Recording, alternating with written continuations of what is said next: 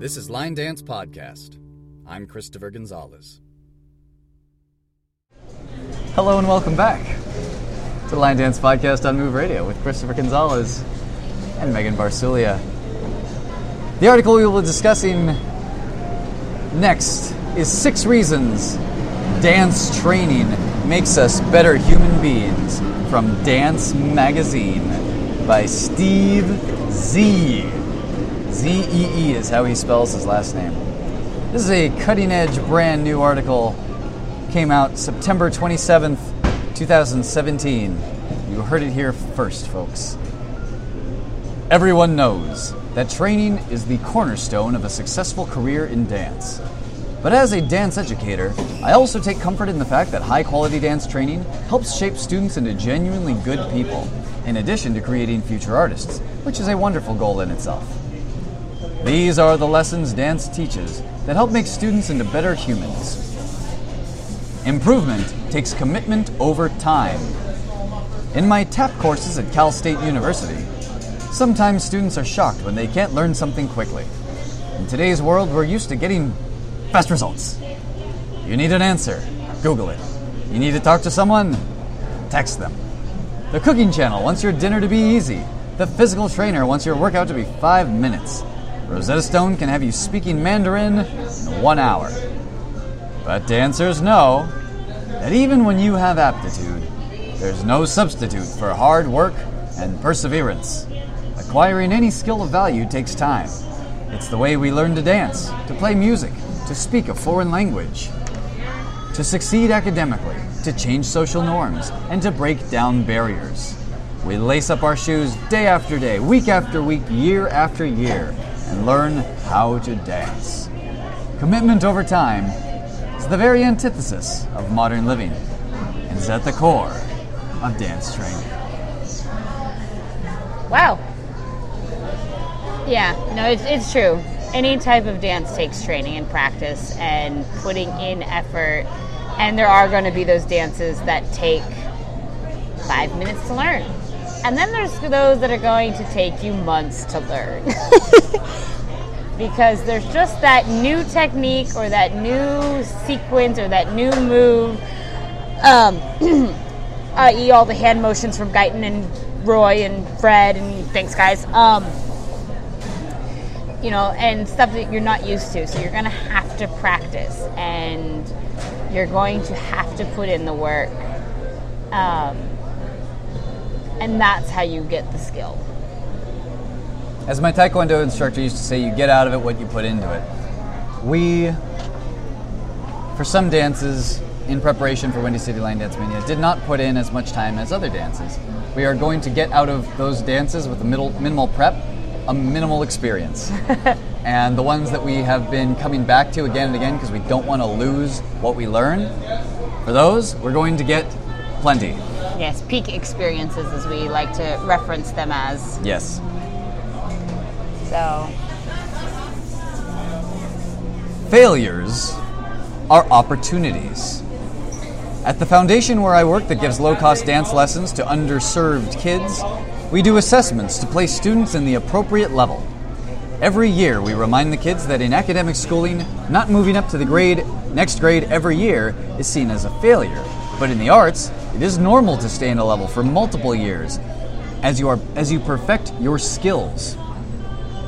Every year there are kids who don't move up and are upset, but they soon realize that moving to the next level comes with mastery of a certain set of techniques, and mastering those techniques takes hard work.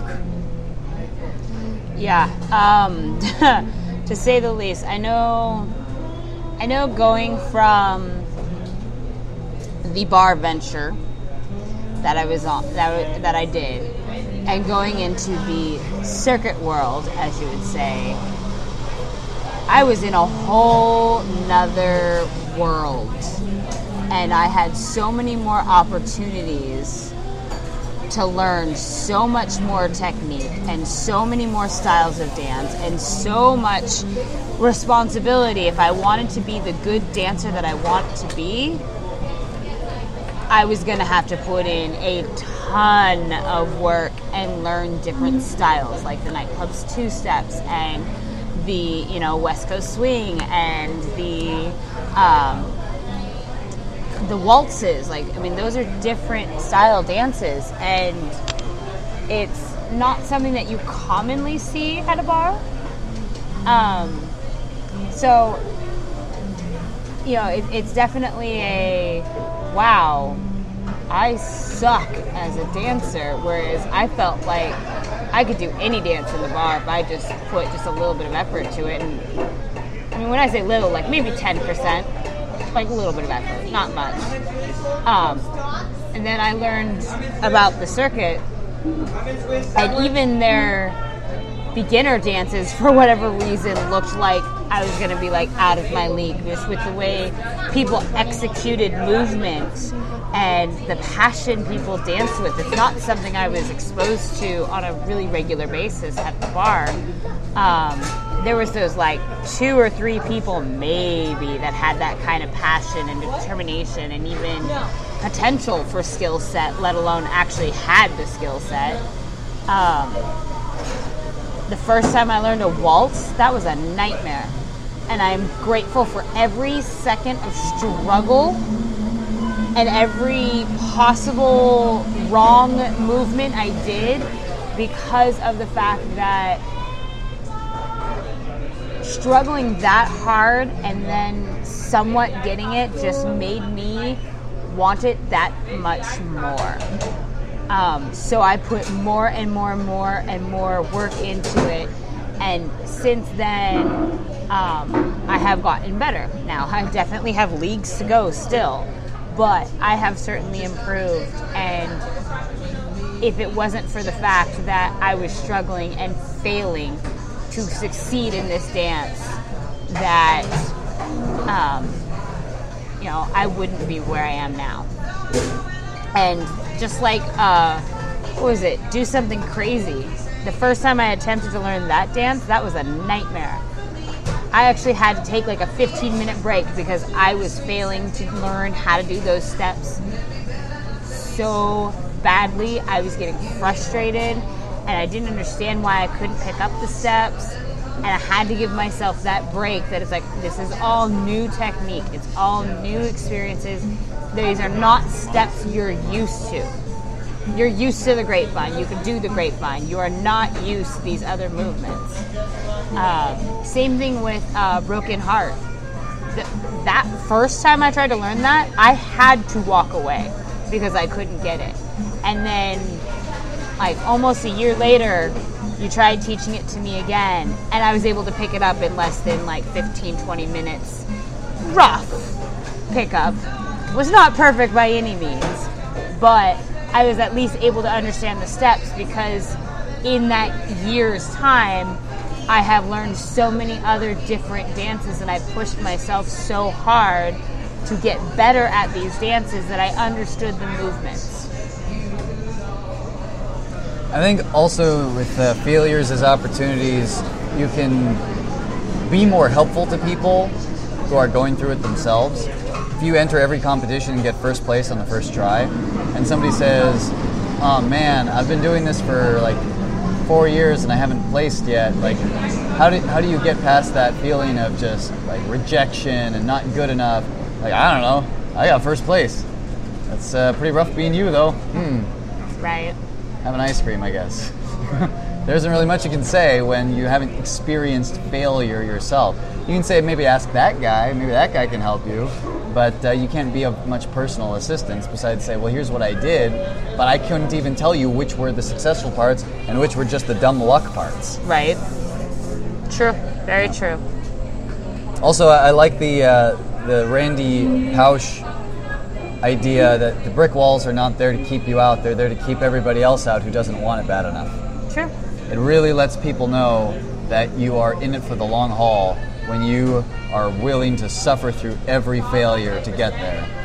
And somebody else who just waltzes into the scene and they come up with a couple clever ideas and they do great and they hit all the milestones within the first three or four years and they think, well, nothing else for me, time to retire. And then everybody who supported them and wanted them to get where they were ends up disappointed because they've disappeared. They learned all these dances. They've invested hours and hours of time learning and then doing that person's dances, and now they're not going to go to any more events, so they don't get the, the people don't get to do those dances. How fair is that? You know? Right. They people want to support somebody who will be there through thick and thin, through uh, fat and lean times for their success and their yep. name and their paycheck, and uh, that's a person you can develop a long-term dance relationship with.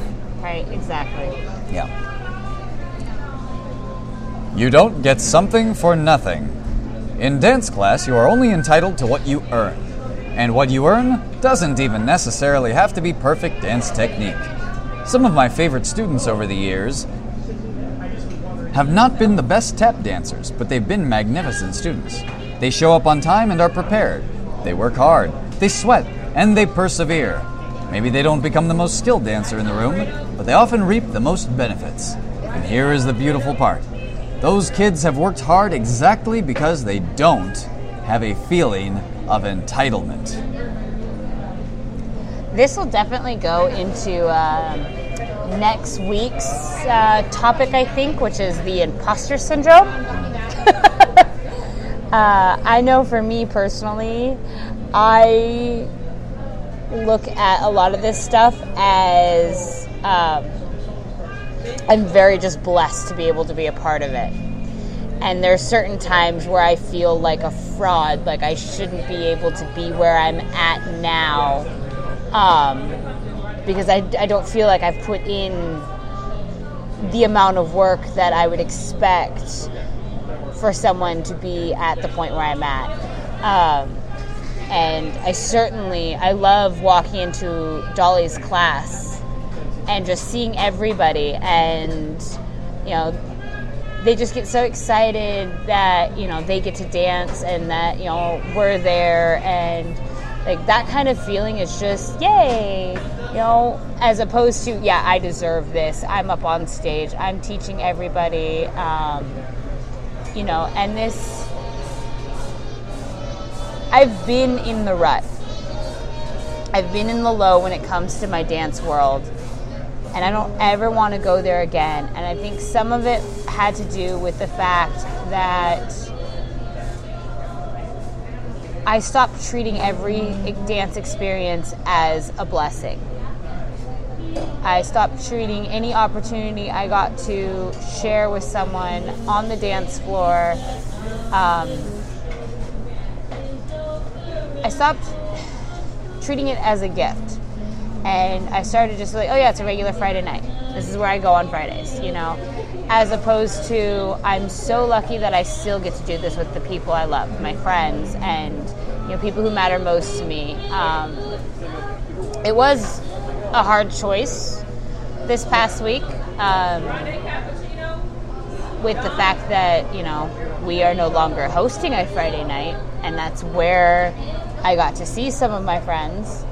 So that was a difficult choice, but I also know that dance needs to be treated in a, a manner in which you shouldn't be taking it for granted.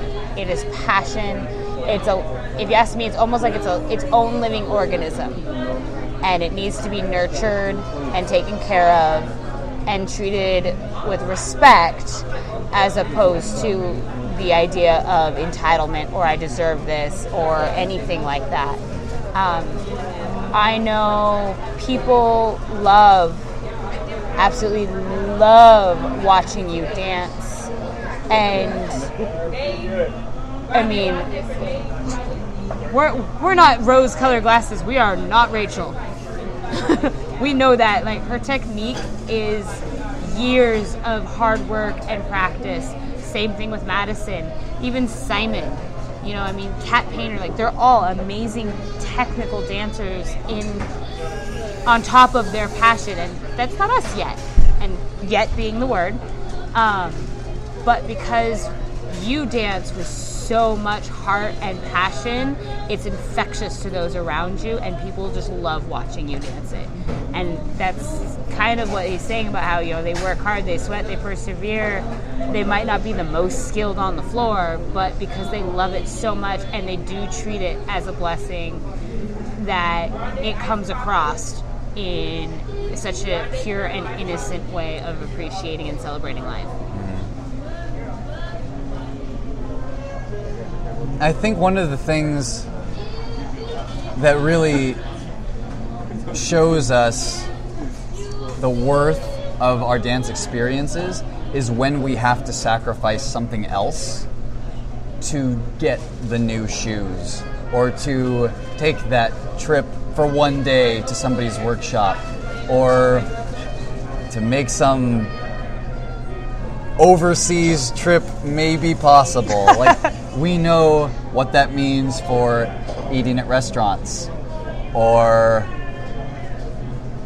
buying a, a case of something, you know, for somebody's event or whatever. You're like, you can't do all of the things all at once necessarily under circumstances of constraint, even even time constraints, like not even just financial, but you know when you should be going over dances for an upcoming event that you know you're going to regret not doing if you don't do it, and you know when it's time to sleep, and you know how much sleep you can get away with not having so you can learn those dances. And sometimes you push the envelope a little. Yes. So when you do that dance at that event, it feels earned. You took time away from whatever you you could have been doing otherwise, even if it's just a day off. You just want to have a day to go on Netflix or YouTube or Reddit, Reddit. or Facebook, and you know that there's that, like, there's this there's this little person inside you with, like, glasses toward the future, and you're helping to clean some of the Vaseline off the lenses. Like, look look more clearly at what you're going to be missing. It's very easy to stay blind to it and just do what you want. But if, if you help that person see what they would be missing if you didn't make those sacrifices, then you know you have to think long term, and as they say, you know, the juice will be worth the squeeze. Okay. Yeah. Um, kind of on the opposite side of that, the sacrifice of dance just so that you can afford to live is another reason why you start to realize that it's it's not a right. Just to be able to go to all these events, it's not you're not entitled to them. You have to figure out how to make these things work, and sometimes you have to pick and choose. I know not going to Detroit's Motor, Motor City is killing me. It's absolutely killing me. But there's no way that I could afford nor get the time off from work. And I would have to sacrifice one event for another. And unfortunately, the one that got sacrificed this year is Motor City. And I would love to be there more than anything, because I would much rather be there than at work, for sure. But it was just one of those things where it's like, I've done so many things, and with the switching of the jobs and like just all of it, that it just came to a point where it's like, okay, you got to be able to pay rent, because otherwise you don't have a house over your head, and then where are you at, you know? And so knowing that I have to sacrifice this one time so that I can, you know, afford to to live. I'm not even going to say eat, because that's that's questionable, but to actually have, you know, like enough money to pay for rent and pay bills and whatnot, um, puts into perspective for me that, you know, sometimes in order to pay for these events, you got to work. And so I can't just show up to these events and expect, you know, everything to be paid for. I can't just walk onto an airplane and they're going to have a seat for me. No, I have to pay for that seat somehow. And then, you know, all of the other things. And so knowing that, you know, like I have my responsibilities on top of everything else, you know, it's like, okay, I have I have to make the smart decision, as much fun as the other decision would be to make. Yep. So it's definitely challenging. Um, and again, the the learning sixty some odd dances in two weeks Um, it was a challenge and a sacrifice of sleep and probably health and sanity at that. Um, but it's going to be so worth it tonight when we step onto that ballroom, that potentially there's that dance we saw at Fun in the Sun or last year's Vegas or whenever that we have been wanting to learn, because we want to experience it with this group of people, and we're going to be able to get out there and at least fight for it. Yep. It's going to be worth it. So we are accountable to ourselves and each other. At the foundation where I teach, we have a very strict wardrobe policy. Any student not properly dressed sits and observes class that day. It may seem overly harsh, but there's wisdom behind it. There might be a time that a dancer or their family forgets the uniform, but it doesn't happen again. Over time, as the dancer matures, they learn to be responsible without the parents being involved, and you no longer hear, "My mom forgot my shoes." Dancers also become responsible for learning the material. They learn that the teacher is not a puppet master who can make a body do the correct thing. It is up to the student to learn the material. They learn that they are responsible to the rest of the class, and that being absent lets down their classmates, because other dancers can't get into good practice without everyone in the room. Missing class, coming to class unprepared, or not focusing on executing the steps properly, they learn, affects everyone else. Yeah. Um, I mean, obviously it's a little bit different when it comes to the mass majority of line dance, but if you just think of it as the idea that there's two of us learning a dance, and, you know, say one of us doesn't show up or whatever, it's kind of hard for us to make a line dance when uh, only one of us knows it. Um, the other thing is, I know that, like, I get energy off of you when I'm dancing. I hope the same obviously happens. And so when we're able to practice these dances together, we're able to keep that energy flowing when it comes to that particular dance, as well as um, the accountable for ourselves, for sure. Um, I look at that more as in like the effort we put in, um, as well as our consideration for others. Like on the barroom floor, if someone's struggling with a dance, you know, it's so important for you who knows the dance to try and help them if, you know, they seem open to getting receiving the assistance. Um, it makes things so much better for everybody, because one, they're not just trying to figure it out by themselves. They're not running into everybody under the sun. When you're telling them to go right, they're going to try and go right as opposed to left. Um, so there's less likely to be, you know, injury that way. As well as, I know anytime I've done it, they've been so grateful that I even took a moment of my time, regardless of who I may or may not be in the situation, um, to help them through it. Like, you know, they've always appreciated it, and like they've had a more enjoyable experience because of it. And for me, that's all about the energy you put into the room. And if you have more positive, enjoyable, fun-loving energy than you have negative, then that's going to be the room, the vibe of the room. And so the more people that you can help, the better off we're all going to be. Something this uh, reminds me of is something I was reading recently about excuses and how it's just a bad habit to be in. And for something like being accountable to ourselves and each other, if you're a D J and people are requesting a song so that you can do a particular dance, and you say, "Oh, okay, yeah, I don't have the music, but um, you know, I'll see if I can get that." And really, you're just saying, "No, no, I actually don't want to play that one. I have no intention of getting the music." Just say that. Like, otherwise, you're making an excuse. You you come back the next time, and they say, "Hey, so do you have that song?" He's like, "Oh no, I wasn't able to get that." Six months later, you still don't have the song. They will consider you to be a dishonest person. Um, and if you had just been upfront at the beginning, maybe they wouldn't have liked it. But at least you shot straight with them, you know. Uh, and you're telling them very upfront, my desires as the D J are more important than yours as a patron of this bar or as an attendee of this event. And that that sort of admission makes you reflect on, wait, what is my job? What am I supposed to be doing in my role at, in part of the dance community? And is it acceptable to have given the response that I did?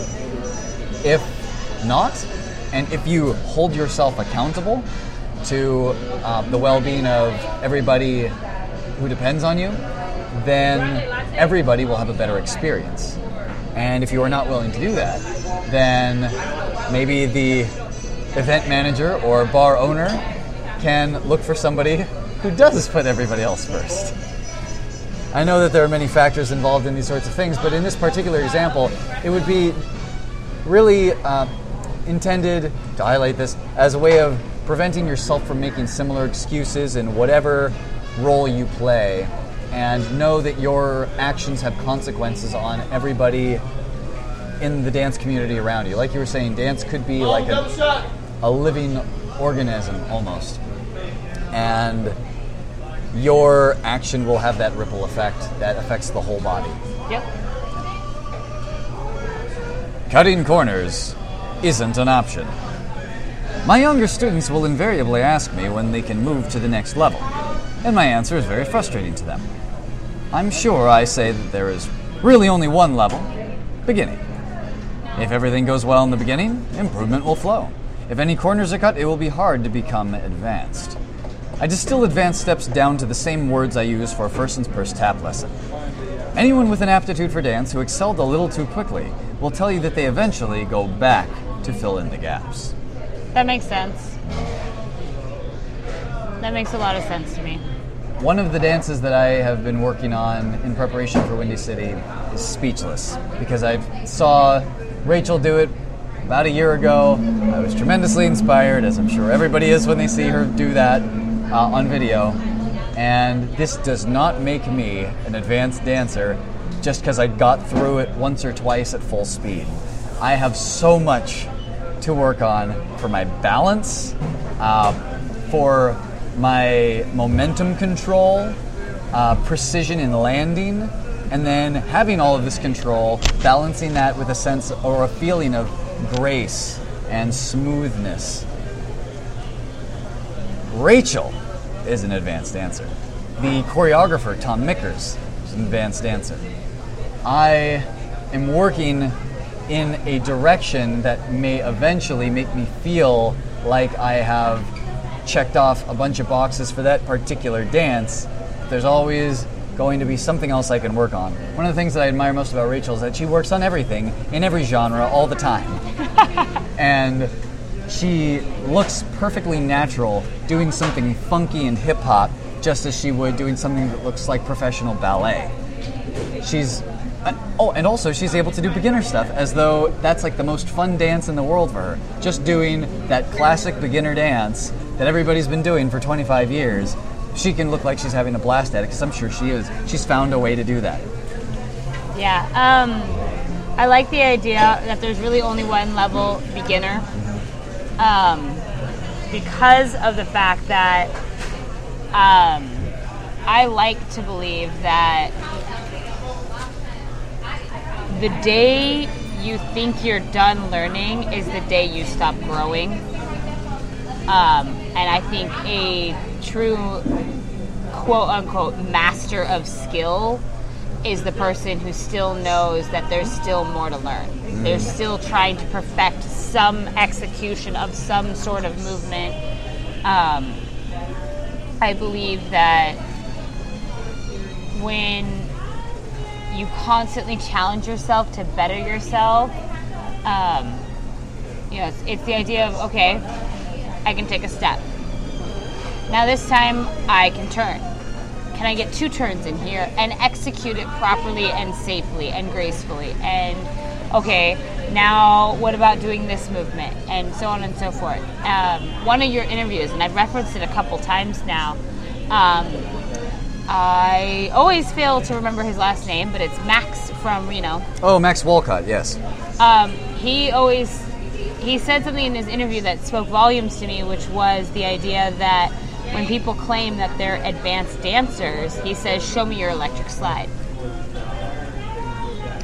And most of the time that trips people up because they, you know, they think of advanced dancers as, like, say, a Guyton or, um, you know, some Fred dance or something like that, like where there's a lot of movement and a lot of different weird timing and fast and, like, go, go, go, go. Um, or, for instance, Speechless, which is just, you know, smooth and graceful and, you know, just stunning to watch when executed properly. Like, those are advanced dances. And so the people who can do those dances, naturally, they're advanced dancers. Well, if you can't, you know, have fun and execute the electric slide and spice it up and throw in variations, can you really say that you're an advanced dancer?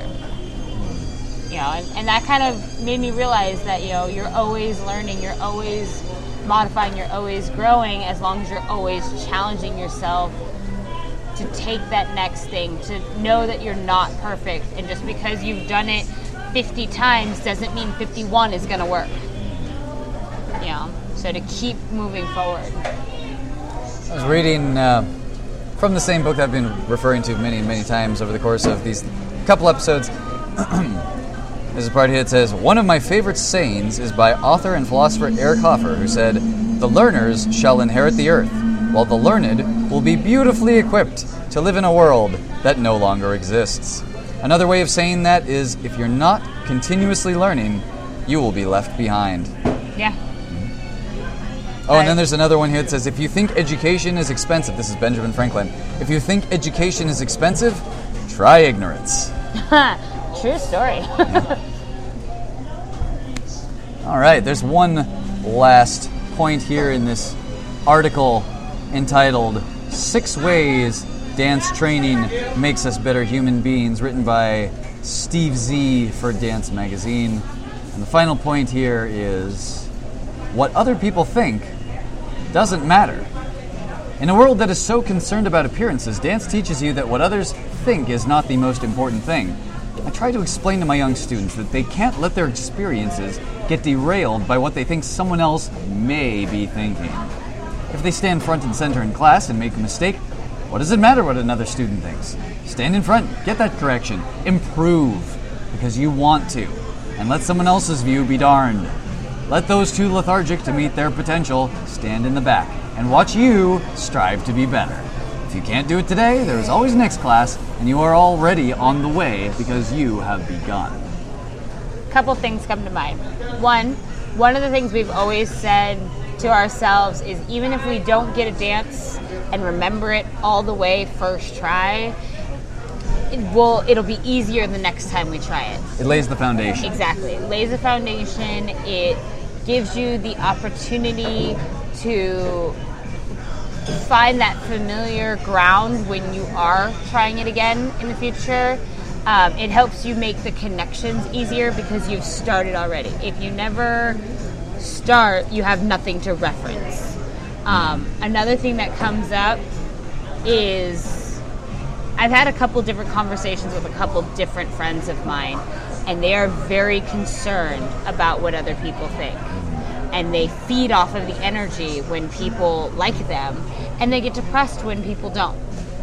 And that, I mean, I've been there. I, I understand what they're talking about. I know I can relate, but I got to a point where I realized I can't base my life off of that because I'm living for them and not me. And then, realistically, I'm not happy.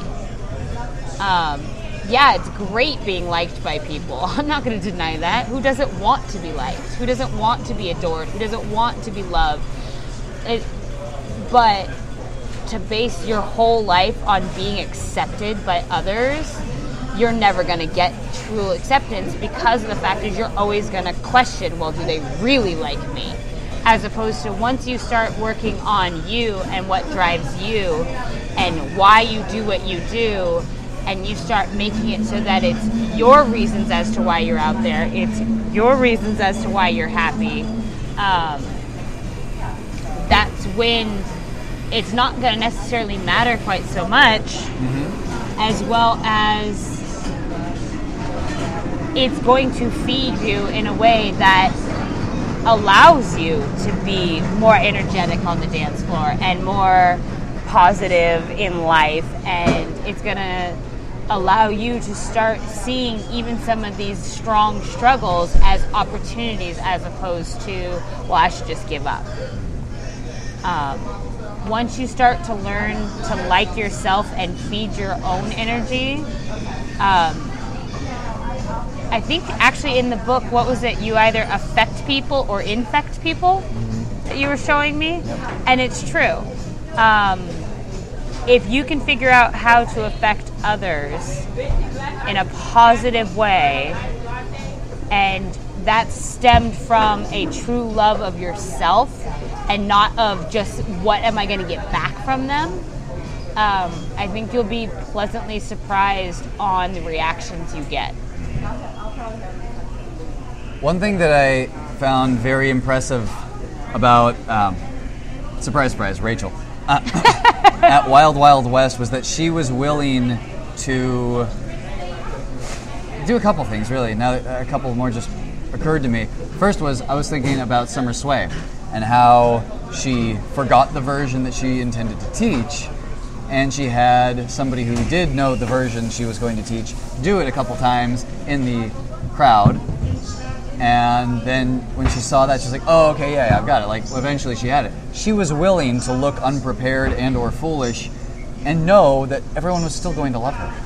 Like, maybe she could have worried and said, like, uh-oh, they're, they're going to know I don't have this if I ask for help, so I'd better just fake it or take a moment and, like, try to do it on my own and tell them that I had, like, a cough or something. But no, in front of everybody, in front of the entire attending group, she showed us that it's okay to have, you know, a, a slight flub and have everybody still have a great time and not judge her. Also, she took the risk of doing a couple of turbo teaches for King of the Road and Mars Attack. When she saw that not enough people knew them for her liking, she said, okay, all right, we're going to do this right now. You're going to learn this, and you're going to enjoy it, because I'm Rachel, and I know that about, about you dancers. And yes, I'm sure that's exactly what was going through her head. And she was right. Like, she was right to do that. We all had a memorable, had-to-be-there experience with her, a moment that, like, we could share with her that nobody outside of that room did. And it took her putting her neck out there and uh, and looking like, you know, whatever, you know, like a, a con- maybe somebody else would say, like, why is she interrupting the flow? But, like, people who really know her know where her heart is, they know where her intention is, and she trusted that we would give her the benefit of the doubt in deciding it was time to learn King of the Road.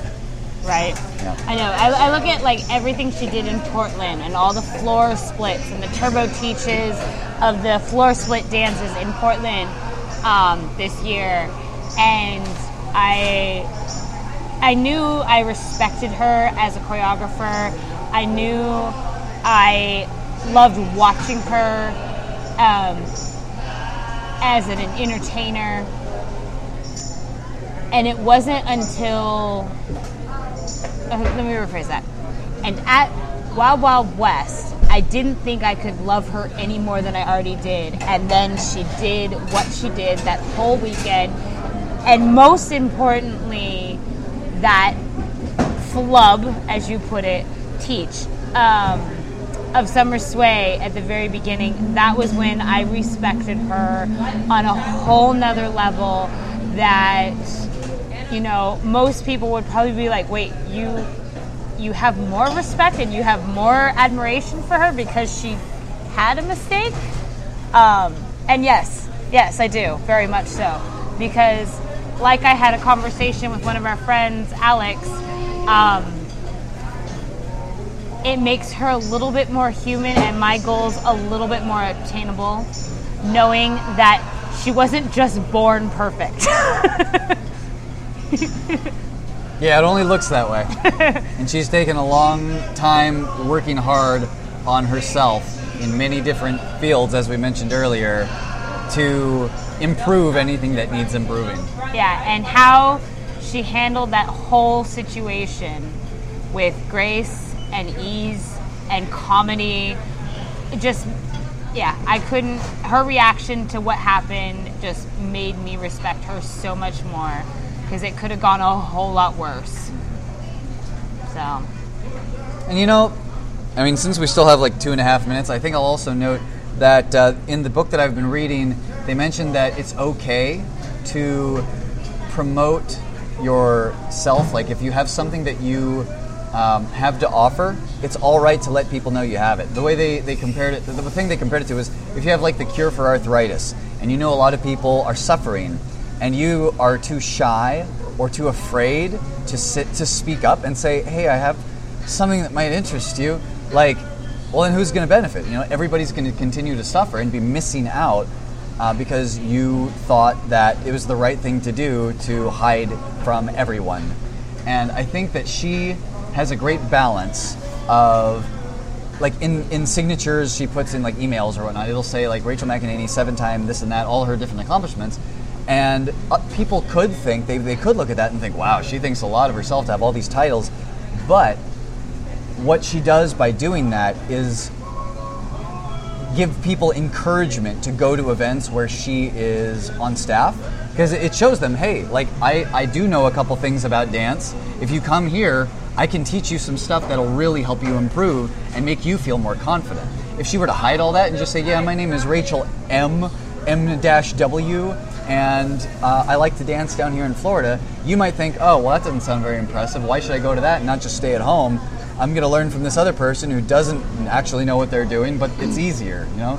Uh, it's a drive away instead of making the flight. By yeah. by saying you need to make the flight, this is worth it, you go, you improve, and oh, whoop, it turns out it was actually worth it. Right. And she's willing to take that risk. Yep. All right, we got forty-five seconds left, roughly. Any thoughts about Windy City coming up? Any excitements? I, I am very anxious to get to the hotel. Oh, as am I. We have a lot of people that we, we would like to I, see, a lot of people hugs. to dance with. Lot, all the hugs. I want hugs. And we would like to thank you all out in internet radio land for having patience with yes. us here at this Starbucks in Chicago's O'Hare International Airport.